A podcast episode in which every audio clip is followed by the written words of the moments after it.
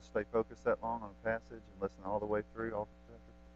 I remember when I went to seminary, they would read sometimes longer portions. I had to get used to that because I wasn't used to people reading that. But I find it really valuable for us to sit and, and sit before His Word and to hear those things unfold. This week we're starting, of course, you noticed that now, but we're starting the story of Joseph. And I think it's really important, I mean, that we do it honestly. It's one of those things um, that I've looked forward to since we started Genesis. I, I love the story of Joseph. I spent hours studying him in the past and just trying to understand and grasp all these things. It's a beautiful story, and it's interesting that it says it starts with it's the generations of Jacob. Really, it's kind of like uh, one of those things where it, they, we don't just get the genealogy of Jacob's family like we did with Esau, but we get the story. And it's going to kind of unfold for long periods of time as we kind of unpack it. I just think it's important to say. Now, we see in this story just a couple of things. One, we see uh, this jealousy and anger and some of the things coming on with the brothers as, as Jacob kind of exalts Joseph, the younger, above his brothers, which is something of tying back to Jacob's even his story, and you kind of see that unfold. And so they get upset and they're they're angry with him, ultimately selling uh, him into slavery after throwing him into the pit. All these things are kind of unpacked before us. So I think today, just as we get started, that I would just say there's a few things I would want you to get out of this. One is the brothers' sins are wrong here. I mean, they may have felt, you know, that that their father kind of stirred that up within them, but but ultimately their jealousy and hatred was something that was completely wrong and sinful. We see that kind of unfold before us. The second thing would be is uh, Joseph's horrible circumstances are a part of God's plan. I think that's always important for us to say. God is working out his plan among sinful men. And even though he sinned against greatly by his brothers, God is using that. He will be humbled before he's exalted. And that's just something we could just see as we're looking at that and trying to understand and grasp it. The other thing is, and the third thing I would say is Joseph's life points to Jesus. He is rejected and delivered over by his wicked brothers, and so is Jesus. But it's all part of the plan of God. Jesus' suffering is greater than Joseph's because it brought more than temporal salvation, but eternal salvation. But this is like a picture that's pointing to the greater.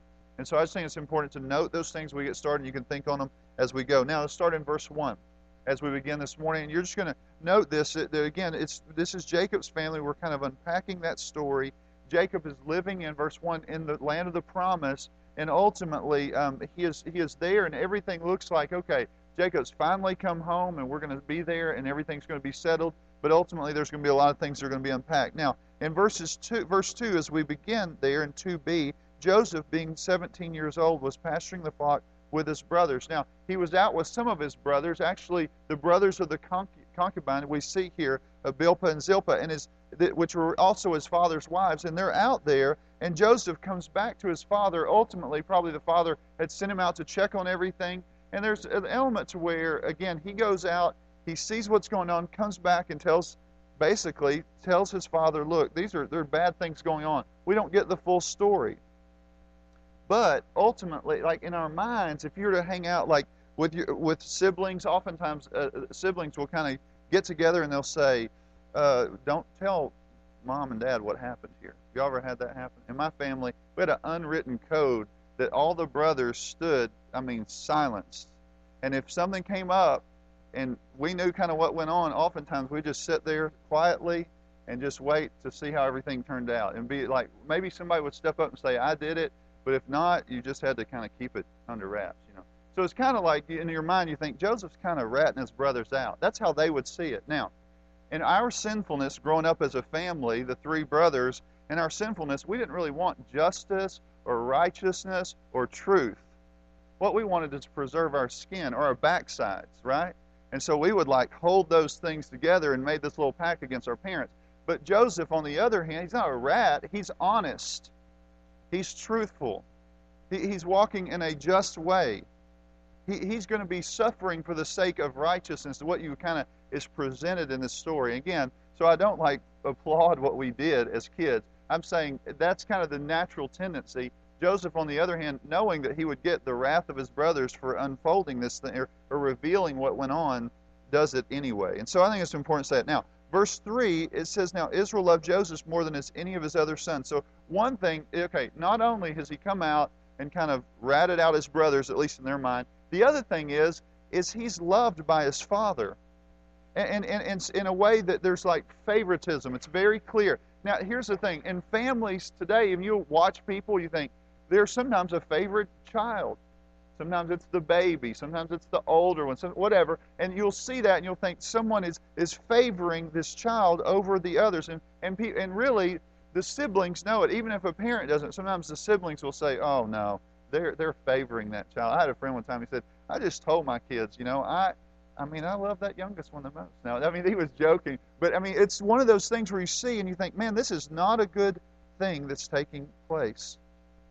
I think it's important as a parent just to stop here again and to ask that question, like, are we equally, are we, are we showing like all of our children rightly showing them um, the things that we should, and are we treating them equally and fairly?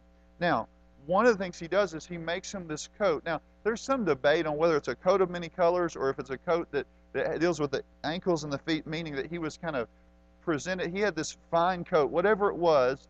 He had this really neat coat that kind of revealed that he was not somebody working out in the field. He was in a place of prominence. He was one of those guys that didn't actually have to experience the, the getting dirty. He kind of went out and looked at everything, kind of the, the leader, and he looked out and said, Oh, yeah, let's do this and do that. And, and his father had put him at that level. And not only that, he's often with his father. So he kind of has this place of authority and honor and those kind of things. Now, why does his father love him so much?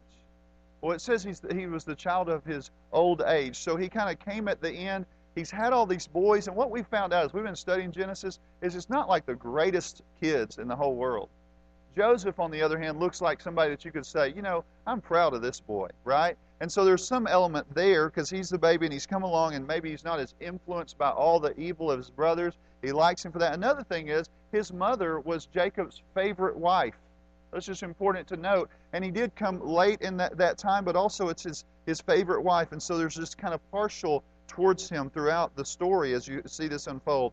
Now, the brothers respond eh, eh, by hating him. I mean, they just continue to hate him, and it's just building. It, it really comes out of their mouth. What the scripture says here is that they couldn't even speak to him peacefully. And, and I don't know if you've ever been mad at someone, but like uh, you maybe get to get away from them for a while, and then if you get to, if you actually get some time with them, after just a little bit, you're stirred up, and it start, turns into a fight angry words kind of come out. Because here's the deal the anger is in their heart. When they get the opportunity to be face to face with Him, then they're going to blurt out things that reveal that they cannot stand Him. So they've gotten to a point not only to be able to just kind of hide their anger and just kind of bull inside, but now even when they're around Him, it's just like busting out of them. That's how you know it's growing in your heart. Bitterness kind of, is it's rooted and growing, your tongue will reveal what's going on in your heart. Now, I just think it's important that as we move forward to think about that and just to ask the question, even in your own life, as far as the issues of jealousy and, and anger and bitterness, all that stuff, is it growing there in your heart? Are there things that you need to lay before the Lord and call them sin as they are? Now, as, as we move forward, now Joseph's going to do one, the brothers would see him as someone that's kind of a rat. Two, the father loves him so much and he like dotes over him and he, he like sets him apart with this coat and he gives him kind of the place of honor in the family. And three, Joseph starts having dreams.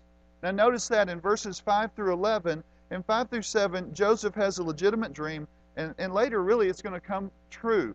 And he's going to say, The first dream was at harvest time, and my bundles of grain stalk that were tied together, my bundle stood up, and yours began to bow down. And he tells his brothers what's taking place. I mean, really, it's an honest thing. He really had the dream. It was presumably, we would say it's given by God. It's, it's a revelatory dream about the future, it's a prophetic dream about what would take place. And so he tells them, and they hated him even more for his dreams and words than they did before. Because they see, again, what he's saying. He's saying, I'm going to be an authority over you. So even in their mind, they thought, man, dad's going to give over the authority of the whole thing, that all the, the flocks we have or whatever now that he's coming forward and saying, I've had this dream and I'm going to have it all. Maybe that's how he thought of it. We don't know. But verse 9 through 11 in this dream, he has a second dream, and the sun, the moon, and 11 stars were bowing down to him. Now, when Jacob interpreted it, his father interpreted it, what he said was, like, me and your mother and all your brothers are going to bow down. And he kind of rebukes him for it because it sounds a little bit arrogant. I'm going to be the chief. I'm the little baby, and I'm going to rule over even you, Dad. I'm the greatest. I'm going to rule over my brothers, and everyone will be bowing down to me. But see, Jacob heard that, and even though he kind of got onto him, he's thinking in his mind, could this be that something is being unfolded before us? And he, he, he even dwells on it. And I think it's important. Now, why would Jacob tell his brothers? That's kind of one of the questions I have. It's like, if I knew they hated me, and every time we were hanging out, like they were ticked off, and they were like saying all kinds of horrible things to me, if that were the case, am I going to tell them about these dreams of how they're going to be subservient to me? Now, I don't know. He may have been naive about what was taking place. He may have even tried to, there may have been a little bit of element like where I'm going to get back at them. We don't know. Sometimes people think that's what, but it may just been that God had that, given him that, and he was to share it. Ultimately, in God's providence, he was to do so. And we know that to be because uh, this is kind of one of those things that you almost feel like the straw broke the camel's back at this point in his story as you're unfolding it. So I just think it's important to note and just to see that. Now, one of the things that they're going to do, and I think this is just something that we have to ask here, is, is the issue of coveting kind of comes out. When he begins to place himself at that place, this whole kind of story, they, they're jealous of him. They are coveting maybe his place, his, his father's love, whatever it may be. There's that element of jealousy that's kind of coming out. And I think that's important just to say, man, that we got to stop and think. Is, we see that unfold in our lives all the time. You see it all the time. People are like, they, they see someone doing well. They don't like to see anyone do well. They do not want to see their brother be in a place of authority. They do not want to see their brother loved by the Father. All this stuff is kind of unfolding before us, and they could not stand it. Now, here's the thing the person that they hated most, the person they hated most, and the person that they wanted to destroy, and the person that they could not speak kindly to, and the person that they were jealous of, would be used by God for salvation to them. It, it would bring about their salvation so that we wouldn't starve to death. It's a very powerful picture there. God was working in all of those things, but the one they hated was the one that would be used to save them. Very closely tied to what we would learn about Jesus. He was hated by the ones who he was dying for. So it's just important as we'll move forward, we'll look at that even closer now. In verses 12 through 17, Israel, we would you could say Jacob or Israel. Remember, Israel, Jacob's name's changed to Israel. Israel said to, to Jacob, "Go out and find your brothers." And so he's gonna, they're gonna be out uh, working, and he's gonna go out and find them. And as he gets out there, it, it, he finds out that they've moved. And, and when they moved, he says, "Well, where'd they go?" And this man finds him and says, "They've gone to Dothan." And, and so he's going to go out there and find them. And as he's coming to see them, it's interesting. The brothers, as he gets up there from very far away, they see Joseph. And notice what they say in verse 18 it says, They saw him from afar, and before they came near to them, they conspired against him to kill him. They said to one another, Here comes this dreamer. Come now, let us kill him and throw him into one of the pits. Then we will say that a fierce animal has devoured him, and we will see what will become of his dreams. They're trying to silence him in this moment. Now, what's happened? This has grown. You just remember this in your own life. You, when you begin to be bitter and angry and all those things, what is the natural growth of that? It keeps going, and you see not only is it in their hearts, but now it's uh, coming out of their mouths. And not only that, now they are ready to act upon their anger, and they are saying, Let us kill him, let us destroy him. In 1 John 3:12 about Cain it says, "We should not be like Cain, who was of the evil one and murdered his brother." And why did he murder him? Because his own deeds were evil and his brothers were righteous. In 1 John 3 15 and 16, everyone who hates his brother is a murderer, and you know that no murderer has eternal life abiding in him. By this we know love, that he laid down his life for us, and we ought to lay down our lives for our brothers. The natural, op- the opposite of what it means to live a godly life is what they're doing here. The, the very apex of not loving your brother is murdering him, is destroying him. And that's kind of what you see taking place. Now, why is that? Why is this going on? James speaks of this. It says, he says in James 3, Who is wise and understanding among you? By his conduct let him show his works in the meekness of wisdom. But if you are you have bitter jealousy and selfish ambition in your hearts, do not boast and be false to the truth. This is not the wisdom that comes down from above, but is earthly, unspiritual, and demonic. For where jealousy and selfish ambition exist, there will be disorder in every vile practice.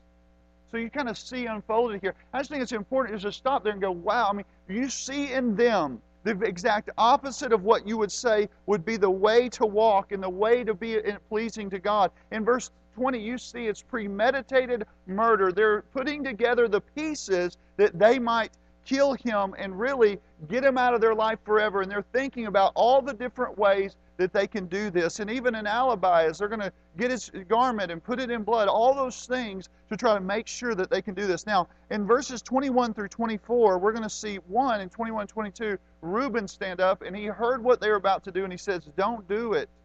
He rescued them and he said, Let us not take his life, shed no blood, but just throw him in a pit. Now, That's just important just to note here. He's trying to stop them from doing it, but he's not standing up too strongly. He's just trying to say, look, throw him in a pit, and then he wants to go back and get him later.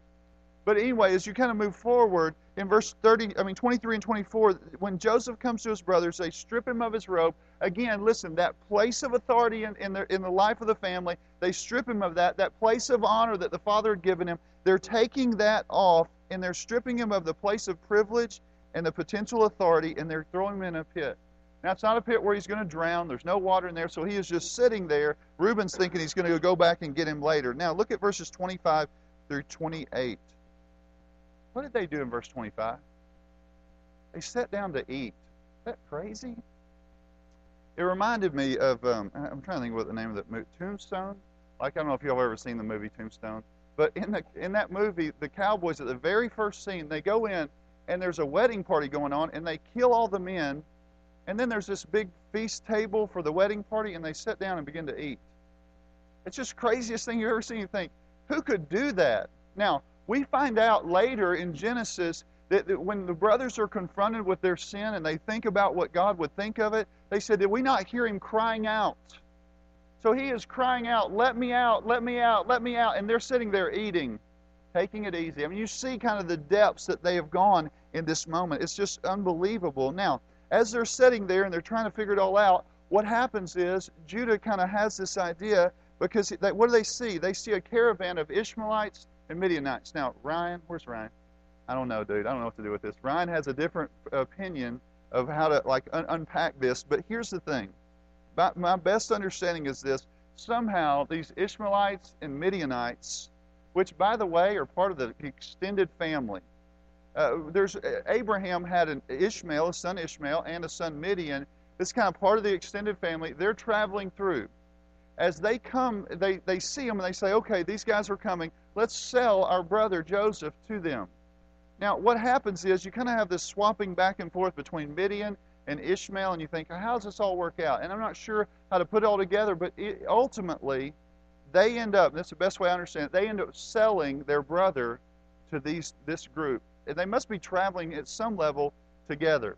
And they're going to Egypt, and they're, they're really, tra- they, they basically are kind of, they collect a bunch of stuff up, and then they go sell it in Egypt. Egypt's a really wealthy place, and what they'll do is they'll probably make their living going back and forth. They'll pick up goods, and they'll go and they'll sell them in Egypt, and then they'll, they'll go back and get some more, and they'll keep doing that. And that's kind of evidently how they make their living. They buy Joseph for 20 shekels of silver. And, and again, they're, they're actually, uh, in my mind, they're giving this to the brothers, and they took, these people are going to take Joseph to Egypt. And he's going to, ultimately, the brothers are saying, look, we don't want the blood on our hands. What we want to do is give him to someone else, and they'll probably kill him. And they'll get rid of him. We'll never have to deal with this one we cannot stand again. Now, does this seem backwards? God gave Joseph a dream. And he says, This, this is what's good, the future for you. Your brothers will bow down to you. Your father and mother will be bowing down to you. You will be in a place of prominence, in a place of blessing, in a place of authority. Does this seem backwards? That he would get to the place of authority by being sold into slavery we would never write the story this way. We would write the story as he kind of rose to power and they're all bowing down. But God's writing this story. And God is revealing his plan. And, and God often works backwards to us. He, he allows him to suffer before he exalts him. And he's going to go through a lot of time of that. He, he, it's, it's interesting. He is not going to, he, and he does this throughout history, he does not keep his people from difficulty. He does not restrain the trouble of this life from them. He allows them through the suffering to grow and to mature and to become what God has intended them to be. In verses 29, as you see, Reuben returned as, as we move forward, and he finds out that, that really Joseph, he finds out Joseph's not there. He's not in the pit. He's brokenhearted, but not over Joseph. He's brokenhearted because he knows he's going to have to face his father, and he's the oldest son. And basically, what takes place as you move forward is they say, Well, this is what we'll do. They're going to kill an animal, dip his, his robe in blood. They'll send probably some servants to take it to their father. The father will say, This is my son. This is the one who has passed. And the father realizes that and he mourns over it. And it says in verse 34 Then Jacob tore his garments and put sackcloth on his loins and mourned for his son many days. And all his sons and all his daughters rose up to comfort him. But he refused to be comforted and said, No, I shall go down to Sheol to my son mourning. Thus his father wept for him. Now here's the thing Jacob is saying, Look, I'm going to die in a state of mourning. He was so brokenhearted of what took place. Not that he would die then, but that he would he would just he would live with that throughout the rest of his life the loss of his son in verse 36 we find out that the midianites sold them in egypt to potiphar and an officer of pharaoh the captain of the bodyguard look joseph's gone he's been taken he's sold and you think he'll never ever return the father thinks he's dead this, the brothers have no idea where he is but ultimately god is working out this plan i can't wait to kind of get to the rest but let's just stop here just for a moment and just say, okay, there's a couple of things just to get from this. One is that, that the brothers' sins, again, are wrong. Their jealousy and hatred is wrong. You could say what Jacob shouldn't have been showing him favoritism, and Joseph shouldn't have told the father what took place, and, and all these things. And why did God give a dream that would cause him to hate him even more? All those things, but ultimately the brother's response is wrong. And I think a lot of times we think it's okay. It's, I'm justified in the way I respond. I'm justified in my anger. I'm justified in these things because it should have been another way. But the Bible doesn't present it that way. These men will be held accountable for their decisions. The second thing, Joseph's horrible circumstances are a part of God's plan. Did you get that? You, you may live through really dark times and, and I'm not saying when you suffer for doing something stupid. I'm saying suffering for the sake of walking with God, suffering for the sake of righteousness. In that kind of thing, when we see that, we, when he is a part of God's plan, he's walking along and God carries him through the most darkest nights imaginable. And he sees that unfold, and it's just amazing that he would experience that. Now, here's what the Bible says over and over, but James says it very clearly Count it all joy, my brothers, when you meet various kinds of trials. For you know that the testing of your faith produces steadfastness. And let steadfastness have its full effect, that you may be perfect and complete, lacking in nothing. God is growing him through that process. God is using him through that process. God is doing things in him that could never be done in the place of prominence in his Father's house. He is carrying him through the darkest of nights and he is going to face that kind of pain and that kind of difficulty for years before he will be delivered. When God carries you through darkness, when you can't really see his hand, I've told you this before, Spurgeon said, When I can't see God's hand, I trust his heart. I believe God that he is doing his work through the difficulty. The third thing is, is Joseph's life points to Jesus. There's something about that. Joseph's not mentioned a lot in the New Testament, but there's something here that's saying, look, this is God's way. God is going to bring salvation in this way. It points to that. You remember that he's delivered over, Joseph is, by his brothers to Gentile people, people that are not a part of the promise. He delivers them over. So Jesus is delivered over. The, the, the, religious leaders of that day, the Jews that he came to, they rejected him. They delivered him over to Gentiles. Why did they do that? Matthew 27 says, So when they gathered, Pilate said to them, Whom do you want to release for you, Barabbas or Jesus, who is called the Christ? For he knew that it was out of envy that they delivered him up. In the same way, you see Jesus here as the one who is going to be taken for righteousness' sake. He's going to walk perfectly in righteousness, and then he's going to be taken by those who would say, We proclaim righteousness. He's going to be delivered over. And in being delivered over, they're going to take him, and he is going to not only go and suffer, but he will be crucified. Joseph suffering for righteousness' sake, and so was Jesus. But Jesus goes much further.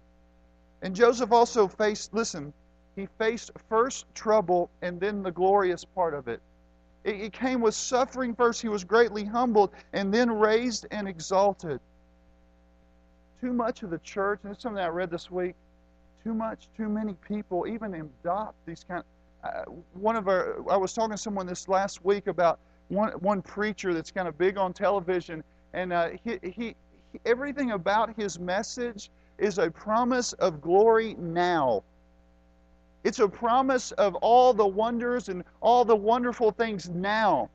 And there are people that are staking their whole life on if I have enough faith, I'll get everything now, all the blessings now, all the glory now, all the joy now. Eh, there will be no suffering if I'm really rising up in my faith and growing in godliness. Eh, that's not the way. That is not the way. The way of God in the, this present world is the way of suffering. In the future, the eternal world, that's where the greatest blessing is. We're living with eternity in view. This kingdom is, we are in God's kingdom now, but we are in a fallen world, and we have not yet experienced the glory of the future. So I think it's important that we note that. But not only this, and the last thing, Joseph's life would bring salvation to his family in a temporal sense. Joseph's life would bring salvation in a temporal sense. They, they're going to be almost starved to death, and Joseph's life is going to be a blessing to them. He is going to bring them into abundance. Jesus' life is going to bring eternal salvation. He is going to face the suffering, the ultimate suffering. He will be judged on our behalf. God will pour out His wrath upon him. Jesus will be crucified for us. He will be humbled to the point of death, even death on a cross.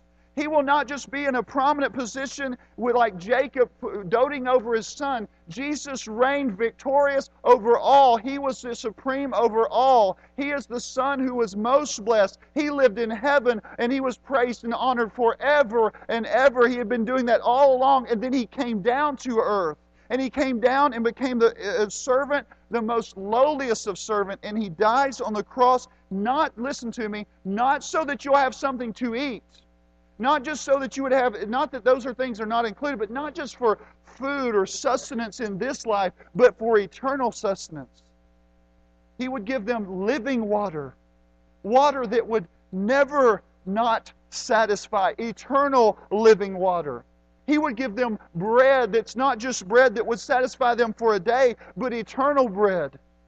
It's such a powerful story Jesus Christ gives to all those who repent and believe in Him eternal salvation. And this is the most powerful, I think, one of the most powerful stories as it unfolds to understand that God would use His Son in a most unbelievable way. He would offer Him willingly so that you and I could be saved. Let's pray. Father, we thank you that we get to see this story unfold, that it gives us a glimpse of a story that's to come in the Bible, the greatest story ever told. And Lord, I just pray today that we would be reminded, that we would be reminded of the great mercy and grace shown to us as we look at the Christmas season we think about Jesus coming in a humble way, living a humble life, facing great difficulty, the greatest of all difficulty that could ever be experienced, so that we could have life in Him. But it, the cross is not the end. He was raised victorious and reigns as Lord over all. Pray that we would see that today. And we would follow Jesus in his footsteps in the present as we face the trouble and we would await the future when we experience glory. In Christ's name.